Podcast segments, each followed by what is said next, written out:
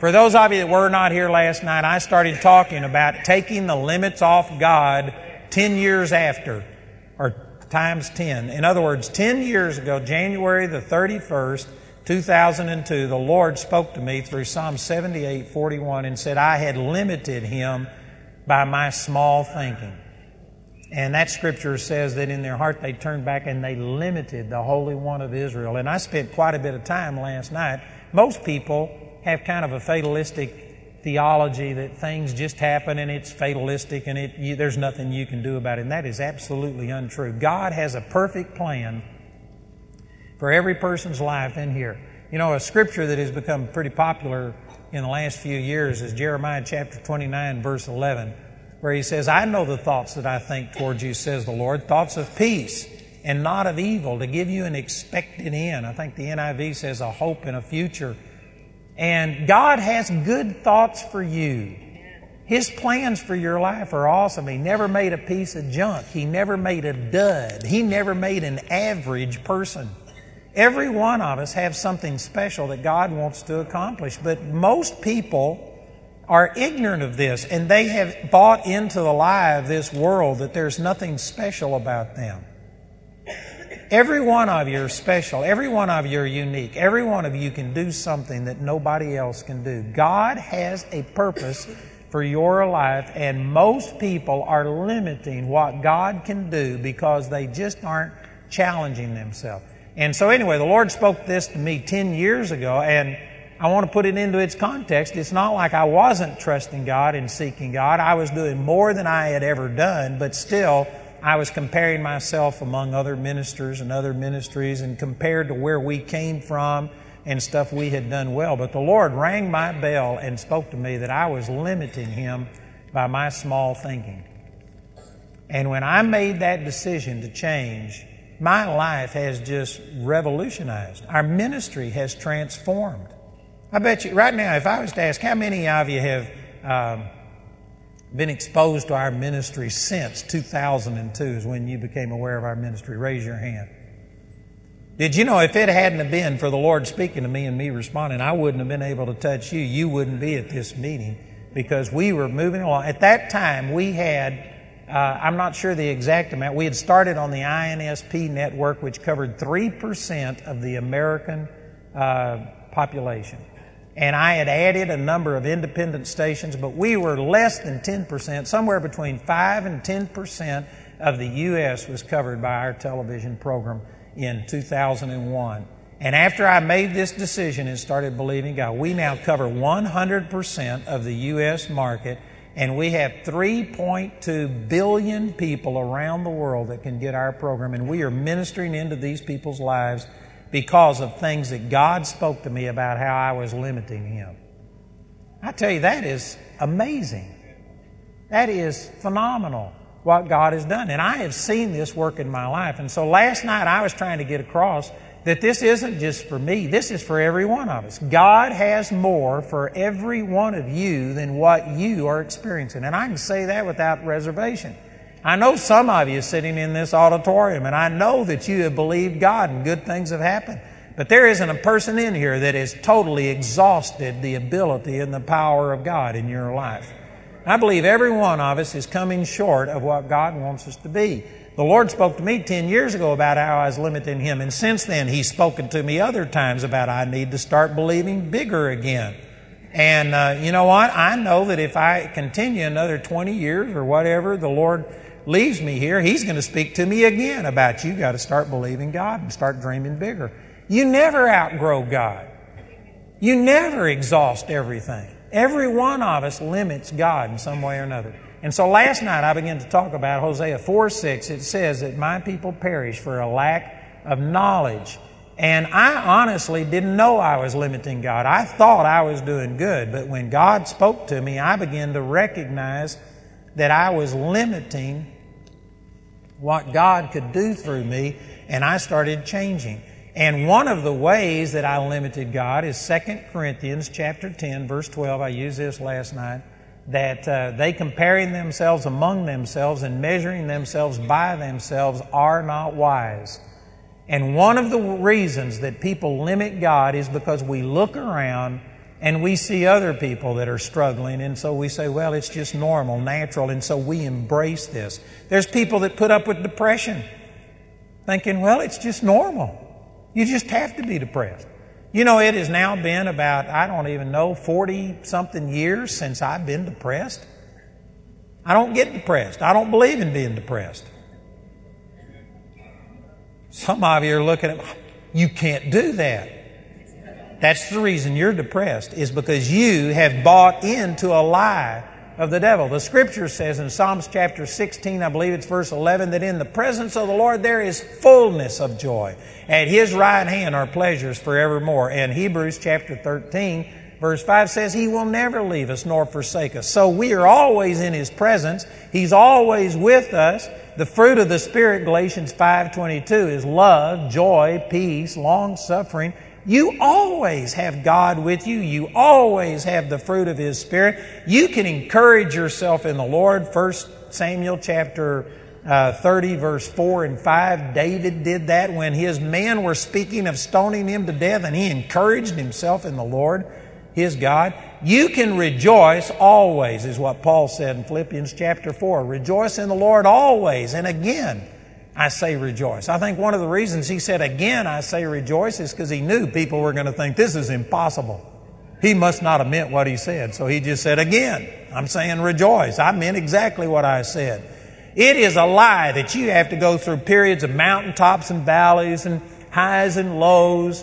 And religion has embraced this and has actually taught that, oh, it's in the valley where the flowers grow and where the grass grows, and this is where you get restored. So these valley experiences are actually good. And they have imputed unto God that God's the one that leads you through these times of depression and hurt and pain and stuff so that you can be a better person. That is not so. Tribulation doesn't make you better. If it did, the people that have been tribulated the most would be the most godly. And that is not true. Now, you can learn through a bad experience. I'm not saying you can't learn something from it, but God doesn't put you there. You do not have to live that way. We are supposed to always triumph in our Lord Jesus Christ, be more than conquerors, above only and not beneath, the head and not the tail. But see, most people compare themselves with even the ungodly.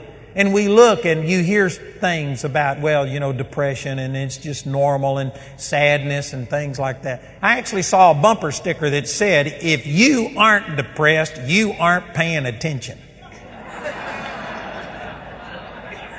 and you know what? That's a true statement for a non believer.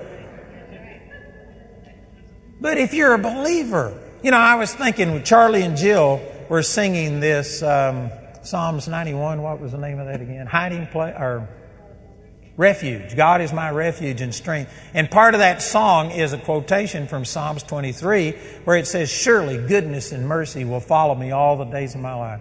And this last year, 2011, I was studying that verse and I just, it just dawned on me. He said, Surely goodness and mercy will follow me. And then I got to thinking about the life of David. David had a lot of problems. David had his son Absalom rise up and start a civil war, and tens of thousands of the people in the nation died because of that civil war, and his own son was put to death by his general. And then, about the last week or month of his life, another son rose up and tried to take over the kingdom. And uh, his son Solomon uh, they came to him, and anyway, God turned it around. But I thought, man, this guy had terrible things happen. His wives were, uh, his son Absalom pitched a tent in the middle of Jerusalem and committed adultery with all of his father's wives just to hurt his father and to spite him and to show the people that there was zero chance of David and Absalom being reconciled.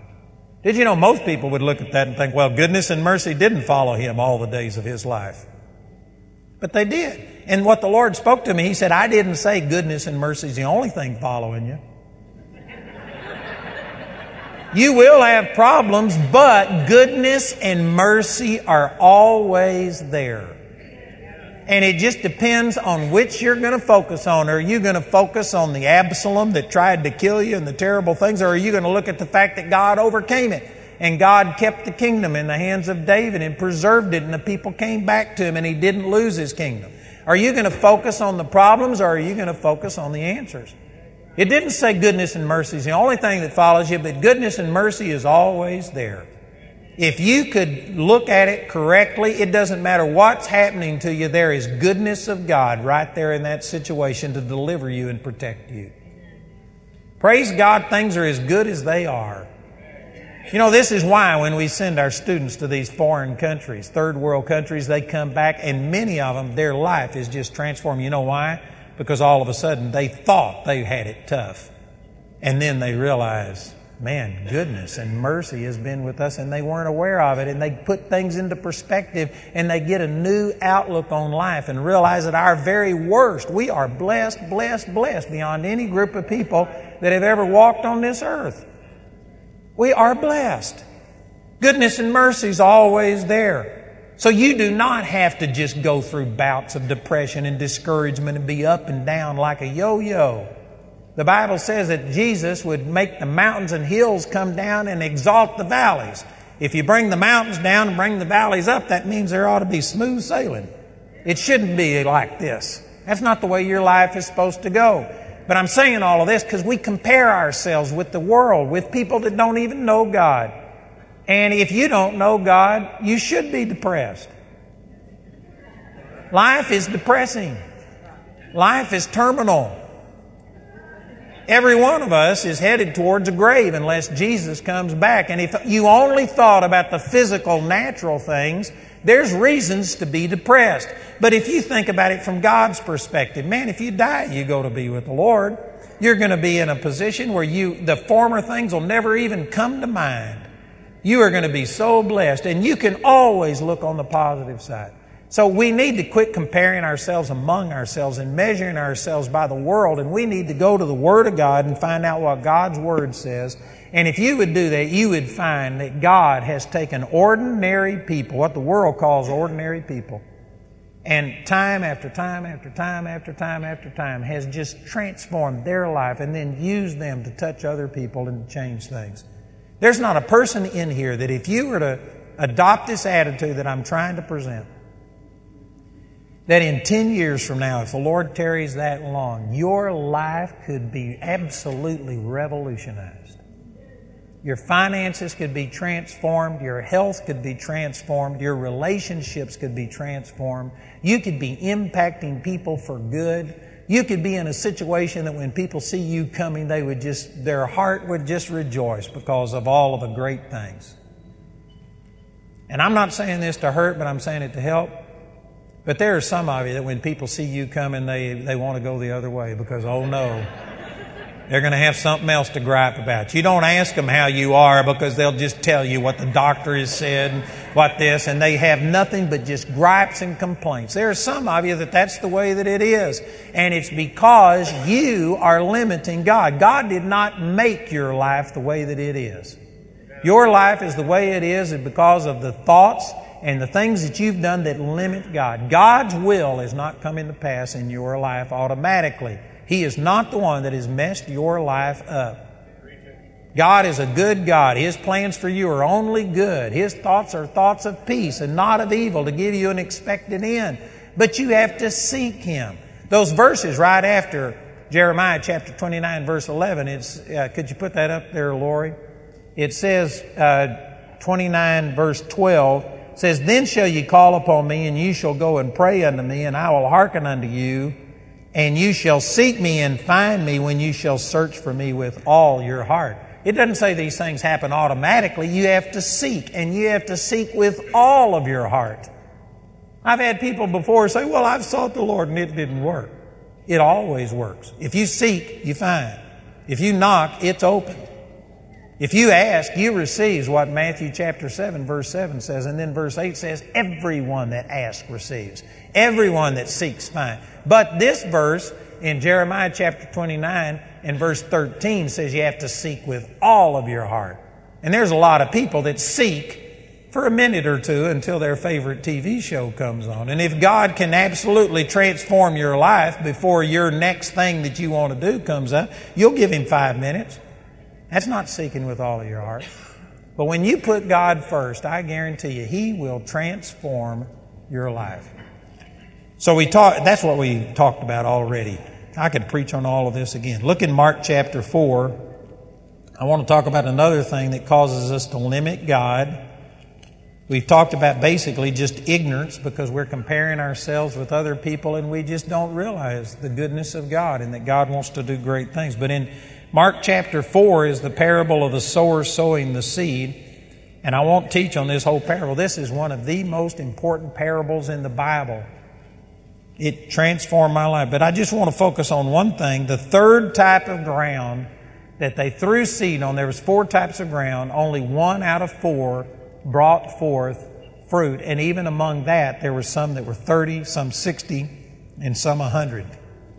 The seed had the potential of producing a hundredfold in every case. It wasn't the seed that was the variable, it was the ground that the seed was sown in, and that's symbolic of our heart.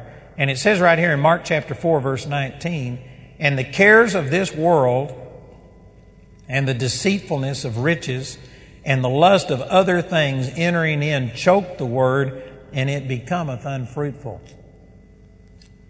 And this is another way that we limit God is just by distraction, by being occupied with the things of this world. It takes time, like those other verses. You have to seek the Lord with all of your heart. And you know, most people in America have let the cares of this life, the deceitfulness of riches, the lust of other things entering in, it chokes the word. It keeps us from really understanding what God's plans for your life are. One of the things that I've learned is Psalms chapter 46, verse 10 says, Be still and know that I am God. You know, you cannot really understand the greatness of God without just being still, shutting off some things, being quiet before God, and letting God speak.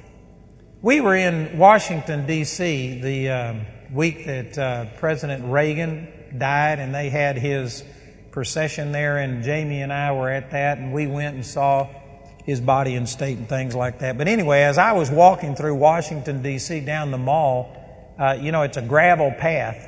And I was walking down this path and I just noticed it seemed unusual to me that here I was walking on gravel and I couldn't hear a single sound from those steps. And I remember noticing that. I think I mentioned it to Jamie about that's amazing that, you know, nobody was around us.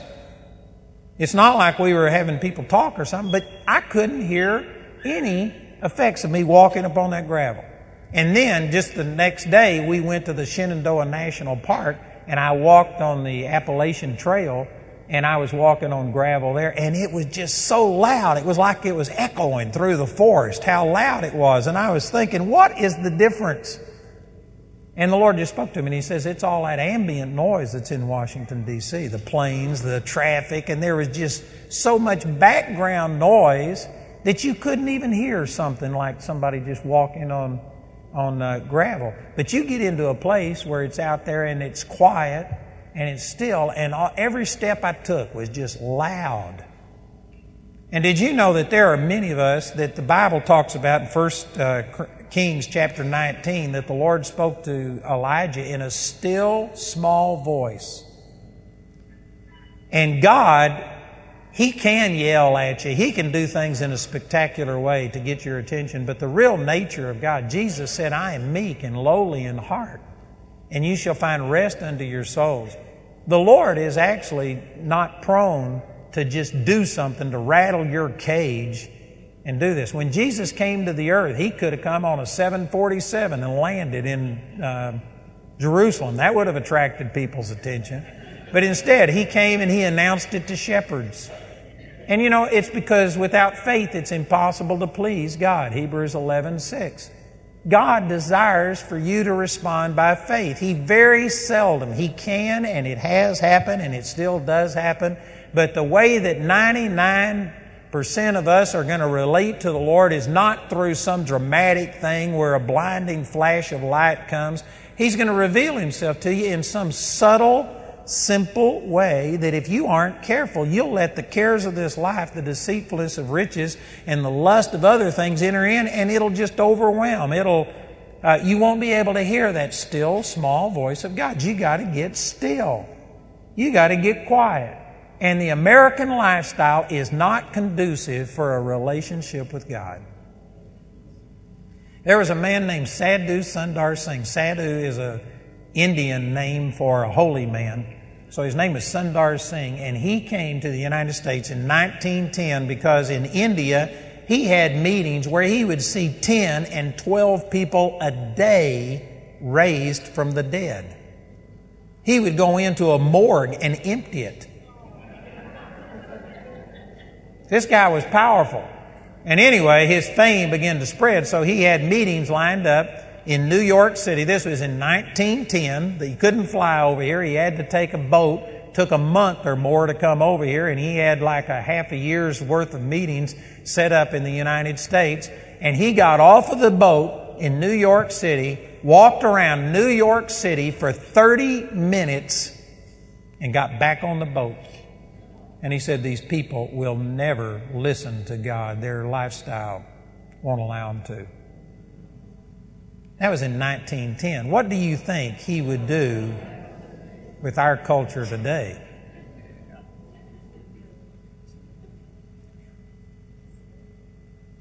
I'm telling you, brothers and sisters, the way that we just cram our life full of stuff and we never have any downtime, and you never, I mean, if you have any downtime, you sit in front of the TV and turn it on. You never have a time where your mind is just free to be led by God and go someplace.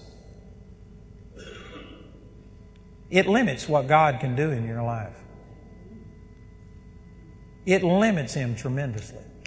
It was a couple of years ago, I had a dream, and in my dream, I just saw like this banner, Psalms 46:10. And I've quoted that verse a hundred times, but for the life of me, I could not come up with what Psalms 46:10 said. And so when I woke up, I looked it up. And I just felt like God was speaking something to me. So that day, Jamie was gone someplace, and it was in the summer.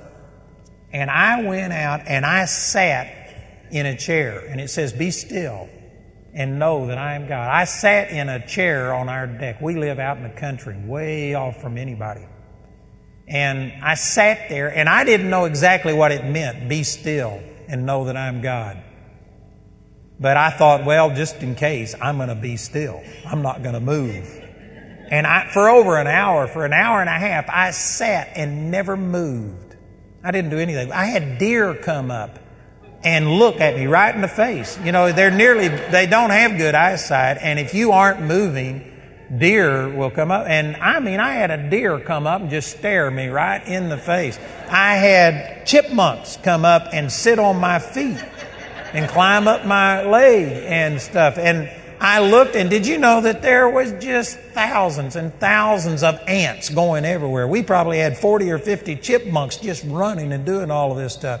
I'd sit there, and you, it was so quiet, you could hear the birds when they went by. You could hear like that. I mean, and I noticed chipmunk, I heard the wind blowing through the trees. I saw things, noticed things, and you know what I learned through that was that there is all of this activity going on around us constantly, and yet you get so busy. It had been a long time since I'd sat and heard the wind blow through the trees and paid attention to the birds and the stuff. And there, it was just amazing what was going on around me that I was completely oblivious to because you just get busy and you're thinking about stuff. You know, in the spiritual realm, God is speaking to us constantly. God made you for something great. God is trying to steer your life, but He does not force us, and very seldom will He shout at you. He does things in subtle ways. You know, if I would have been God, after I rose from the dead, I would have hovered over Jerusalem and shown everybody my hands and my feet. I'd have made them bow the knee. Did you know Jesus never appeared to a single person that wasn't already a believer? He never appeared to an unbeliever. He never forced anybody to believe. Because without faith, it's impossible to please Him. God loves it when you just receive it by faith. I was sitting out here yesterday with my granddaughter, and she was swimming, and I was looking at those palm trees. And you know, I was thinking about you could take all of mankind, you could take the combined resources of the human race, every scientist, all of the national product of the entire human race, and they cannot make a palm tree. They could make something that would look like a palm tree, but it won't be alive, it won't grow, it won't produce another palm tree. And I was looking at those palm trees had grown in the eaves of these buildings the palm tree grew up to it and then went around the eave and on up.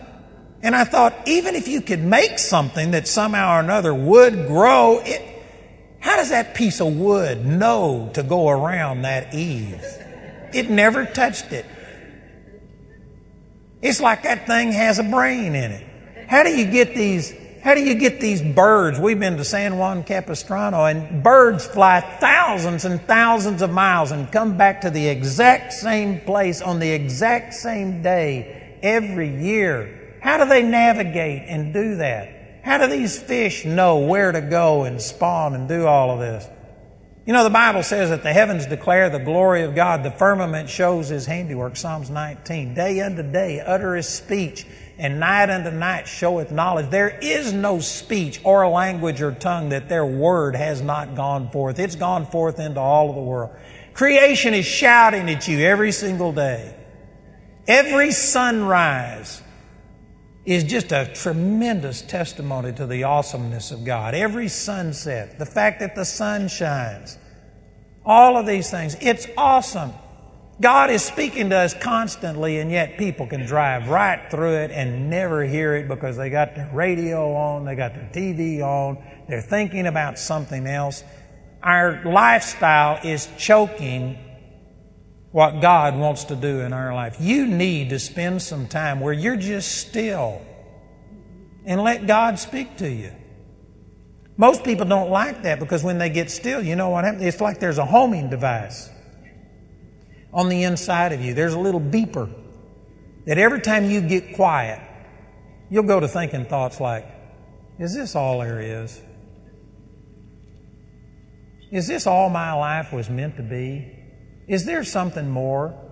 Am I really doing what God called me to do? And most people are uncomfortable with that. And rather than face these hard questions and deal with things, they just turn it off. They occupy themselves. They drown it out and it keeps you from hearing the voice of God.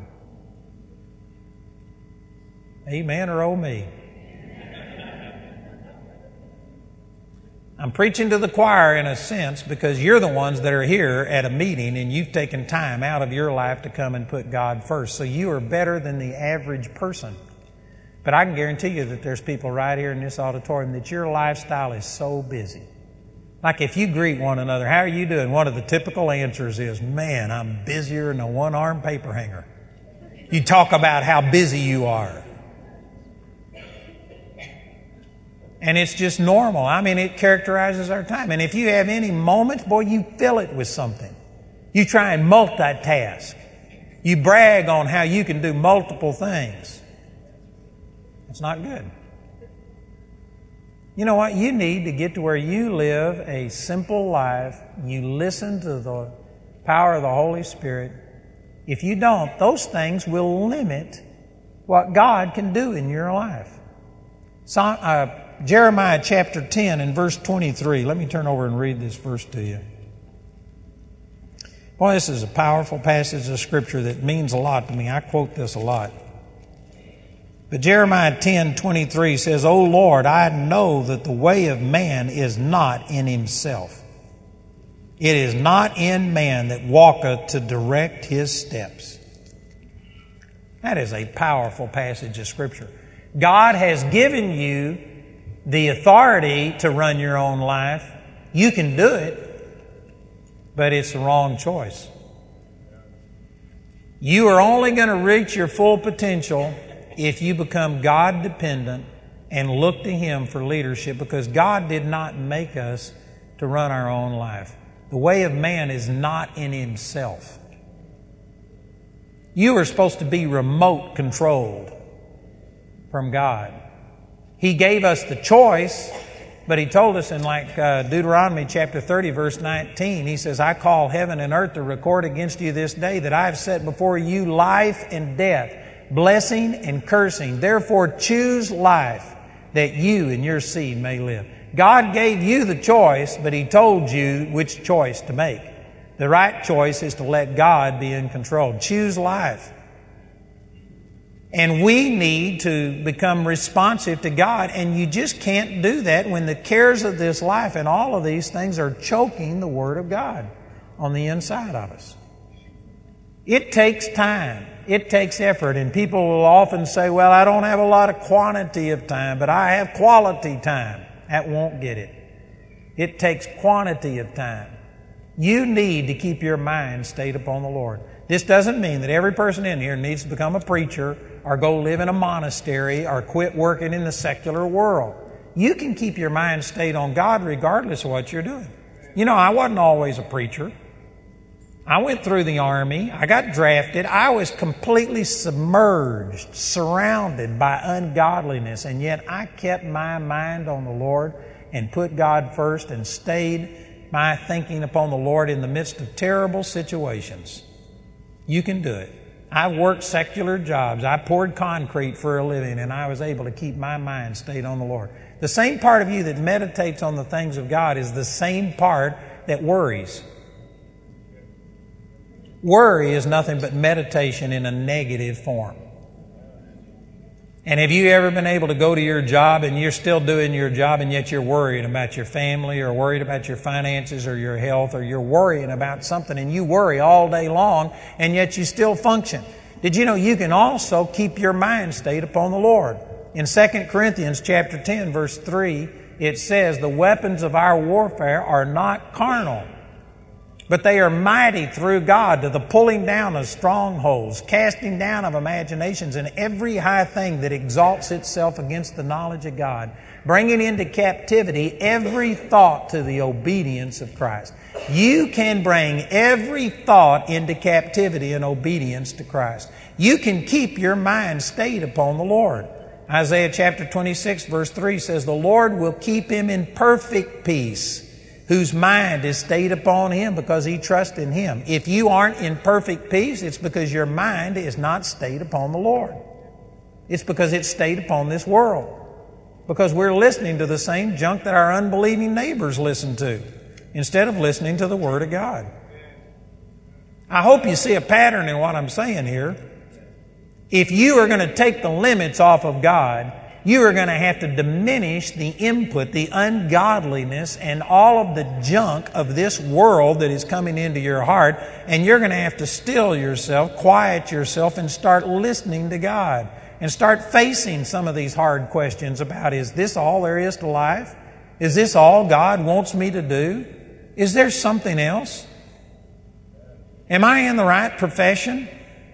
Is this what God led me to do? And until you start entertaining these thoughts and keep and being still and letting your heart let God speak to you through your heart, you're going to continue to limit God. As long as you become like your unsaved neighbor over here who is just up to their eyeballs in debt and they're busy and they just are occupied and stuff, you're going to get the same results that they get as long as you do the same things that they do. You need to still yourself and you need to recognize that we, one of the reasons people limit God is because we're so distracted, we're so occupied by the things of this world that the Lord just doesn't have the opportunity to speak to you. Look at this passage over in Acts chapter 9. This is where Saul became Paul. This is his Damascus Road experience.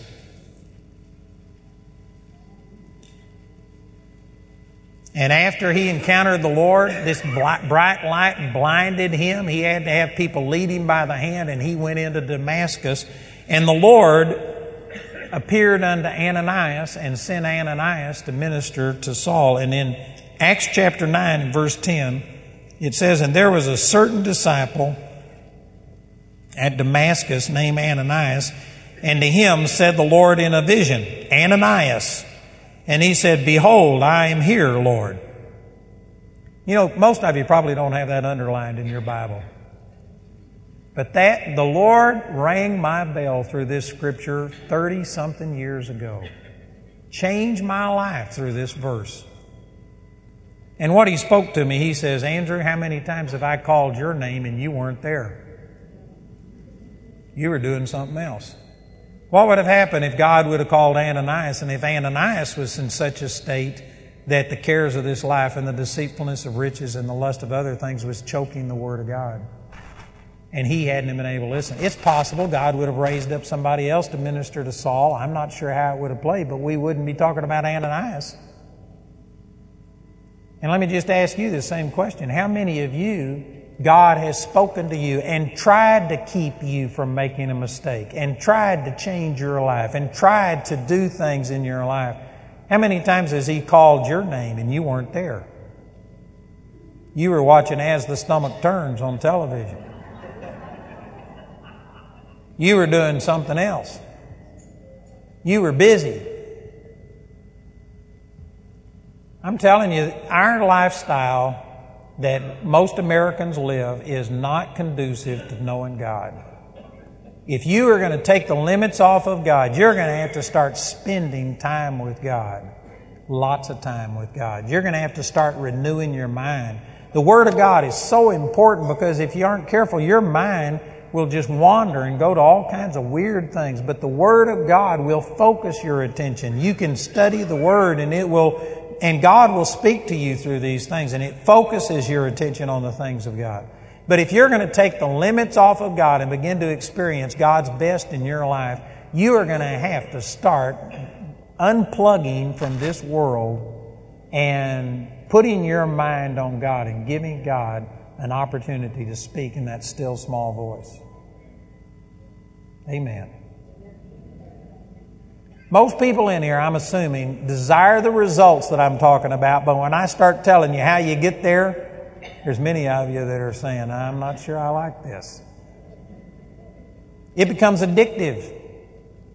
It becomes addictive. You can get addicted not only to drugs and alcohol and stuff like that, you can become addicted to your favorite TV show. You can become addicted to sports. You can become addicted to all kinds of stuff to where honestly you just cannot function without that. And you need to make a decision that God is going to be absolute first in your life and you have to spend time with Him. You know, I consciously take time off and spend time thinking about the Lord. I, I spend time walking on this trail that I've built. I spend time sitting outside and just looking and thinking. It's important. There's a man named Peter Daniels. I don't know how many of you have heard of him, but this guy at one time was a, uh, on the streets, homeless, and anyway, studied the lives of famous people. Now he's super rich. He's a multimillionaire, and he travels and speaks, and I don't know, gets $100,000, $200,000 for a one hour lecture and people come to him and he's just a you know a real motivational speaker christian guy and anyway he takes one day a week off and won't have any appointments doesn't do any business he takes one day a week to do nothing but think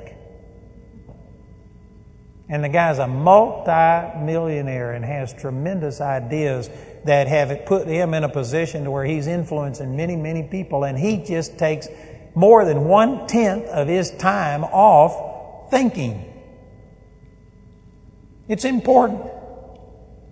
And yet our lifestyle has just become so busy. That will limit what God can do in your life. For you to be an inspiration to other people, you've got to be inspired yourself. You've got to let God speak to you. You can't give to somebody else what you don't have.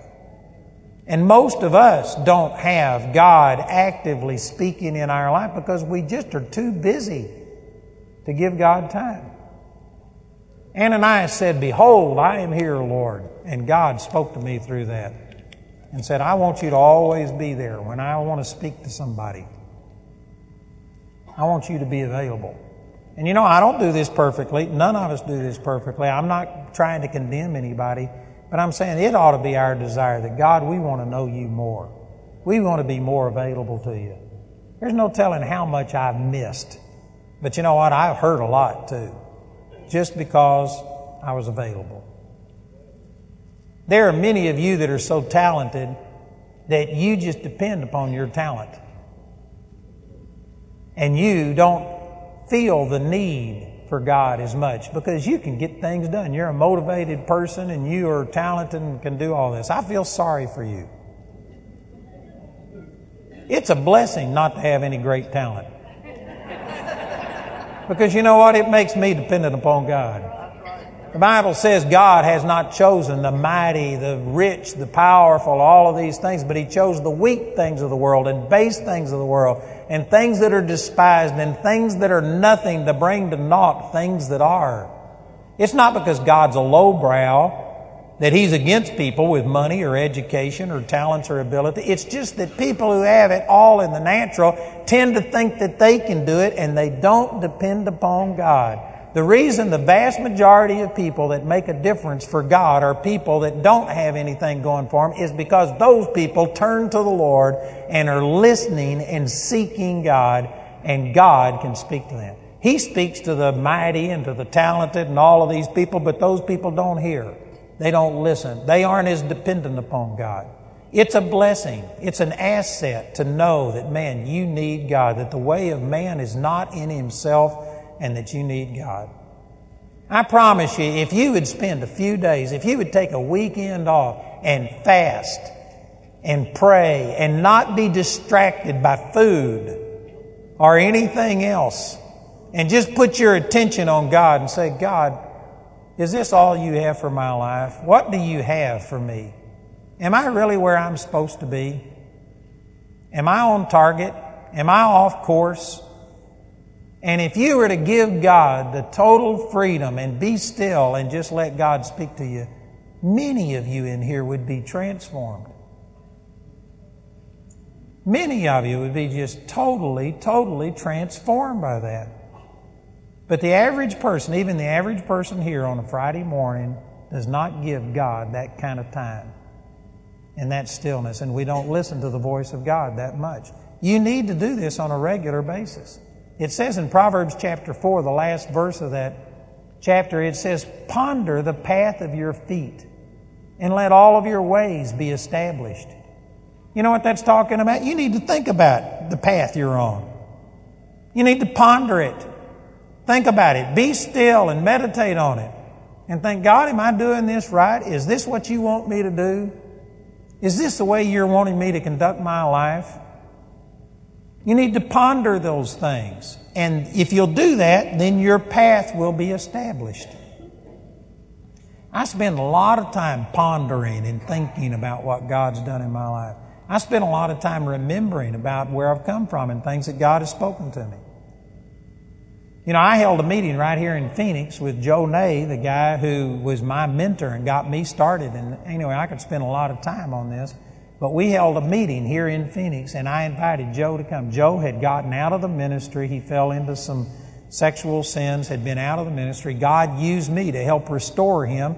And so we held a meeting with Joe Nay, and we held it right here in Phoenix. And I was so thrilled because during the day, Joe and I drive around, we'd go do things, and we'd just visit and reminisce about what God did in 1968 and 69 in our lives. And I was talking about all these things. And finally, Joe just one day he says, Stop! I don't want to hear any more about it. I said, What's the matter? And he says, I don't remember any of this stuff you're talking about.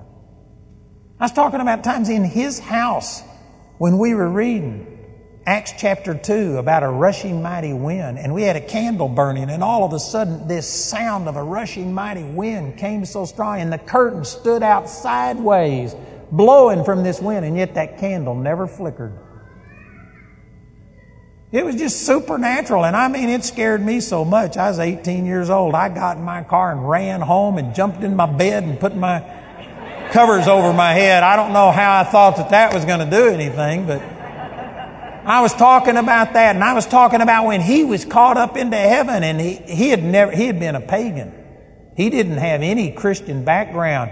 And he says, I was caught up into heaven last night and God spoke to me and he started describing these animals that he saw. And one had the face of a lion, another the face of an eagle, another a face of a cat. And I turned over to Revelation and showed him. I said, Joe, those are the four living creatures that are around the throne. And we read it, and it was exactly the way he had described it.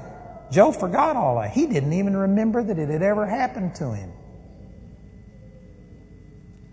And you know why? Because he got off track. He let the devil harden his heart in that area. But one of the reasons that I've never gotten off track is because I, I study, I ponder, I remember these things. It amazes me, people that have had God move in their life, but every day they wake up, it's like a brand new day. They aren't sure if they're going to serve the Lord today or not, and it's like they lose their history. God's done so much in my life. I remember this constantly. I always think back every single day to March the 23rd, 1968. I've never gotten over the fact that God touched my life, that He changed me. I remember it constantly, and I bring, I bring 44 years worth of seeking God and walking with God into every single day. And if Satan came and tempted me, man, it's hard for me to get off track because God, look at all the history that we've got. Because I ponder these things. I think about it. And yet so many people, they just have an experience with God and forget it and go on, drown it in their normal lifestyle. And then the next day, it's like none of those things ever happened. I'm telling you, that is, that will limit what God can do in your life. For you to have God remove, for you to remove the limits from God and see God's perfect will come to pass in your life, you're going to have to commit yourself to seeking God with all of your heart, to recognizing that you need to be still, let God speak to you. You need to still your heart, be quiet before God, and listen. I know that that's super simple. Some of you are looking for something more profound. But until you start doing what we're talking about, there's no reason to go on to the next step. I'm telling you, brothers and sisters, Satan has just gotten us so busy, so occupied. All of these conveniences that we got that were going to make our lives simpler so we'd have more free time, they just occupy us. The computer is supposed to help you, and yet how many of you have hours and hours a day that you spend on the computer looking at junk? You can use that. There's good purposes for all of these things, but I can guarantee you there's people sitting right here that spend hours a day surfing and just looking, and it's the same temptation Adam and Eve had the knowledge of good and evil. You're just wondering what's out there. You got to know all of these things, and it's hardening your heart towards God. It makes you insensitive towards God, dull and unperceptive. We need to be focused on the Lord. You need to spend time. You need to calm yourself. And I'm promising you, if you don't do that, you will limit what God can do in your life. He will not force you. He will not take you and ground you into the dirt and just force you to do things. He will draw you and woo you, and He'll speak to you in a still small voice. And if you are, if you have so much noise going on around you, you won't hear His voice, and then you'll wonder why God isn't speaking to you. John chapter 10 says, My sheep hear my voice. It didn't say my sheep can hear my voice. It says my sheep do hear my voice. God is speaking to you every minute of every day. Every time you have a choice, God is giving you direction. If you aren't hearing it, it's because you're dull of hearing, not because God isn't speaking. It's because you are drowning it out with all of the other things. And you're going to have to change your lifestyle and your focus in order to take the limits off of God. That's a good word. And again, this isn't popular because, man, the American lifestyle is indulging your flesh. You know, when I was a kid, we had three channels ABC, NBC, and CBS. And there just wasn't a lot on there outside of Howdy Doody or something. It was just no good. Nowadays, you've got hundreds of channels, and if that isn't enough, you can get on Netflix and have hundreds of movies, and you can do this and DVDs, and then you can get on the internet, and you know what? You can just literally fill your life so full that there is no room for God. And it indulges all of your senses. And you know what? It'll choke the Word of God. Scripture says, I believe it's Romans 16 19, I would have you to be wise concerning that which is good and simple concerning that which is evil. And the word simple there is the word we get simpleton from or stupid. The Lord literally would have us not to know all of this stuff that is going on in the world. And yet the average Christian is well versed in all of the ungodliness and we somehow or another think it's, it's wisdom to just learn all we can about all this stuff. God would have us to be wise concerning that which is good and simple concerning evil. He wants you to be just literally stupid when it comes to evil and ungodliness, and yet most of us are well versed. Amen. I had some other things I was going to share, but I think that that's what God wanted to get across this morning. If you come back tonight, I'm going to start talking about some of the major things in my life that kept me from, uh, that made me limit God even in, unintentionally. And I tell you, I think that this is going to make a difference. But I just want to say, Paul said this. He says, uh, talking about the Thessalonians, he says, You received it not as the word of man, but as it is in truth, the word of God, which lives and abides forever. And I really believe that this is God speaking through me today. I believe that this was a word from God for this group, for the people that'll be watching by television. I believe that God is speaking to you.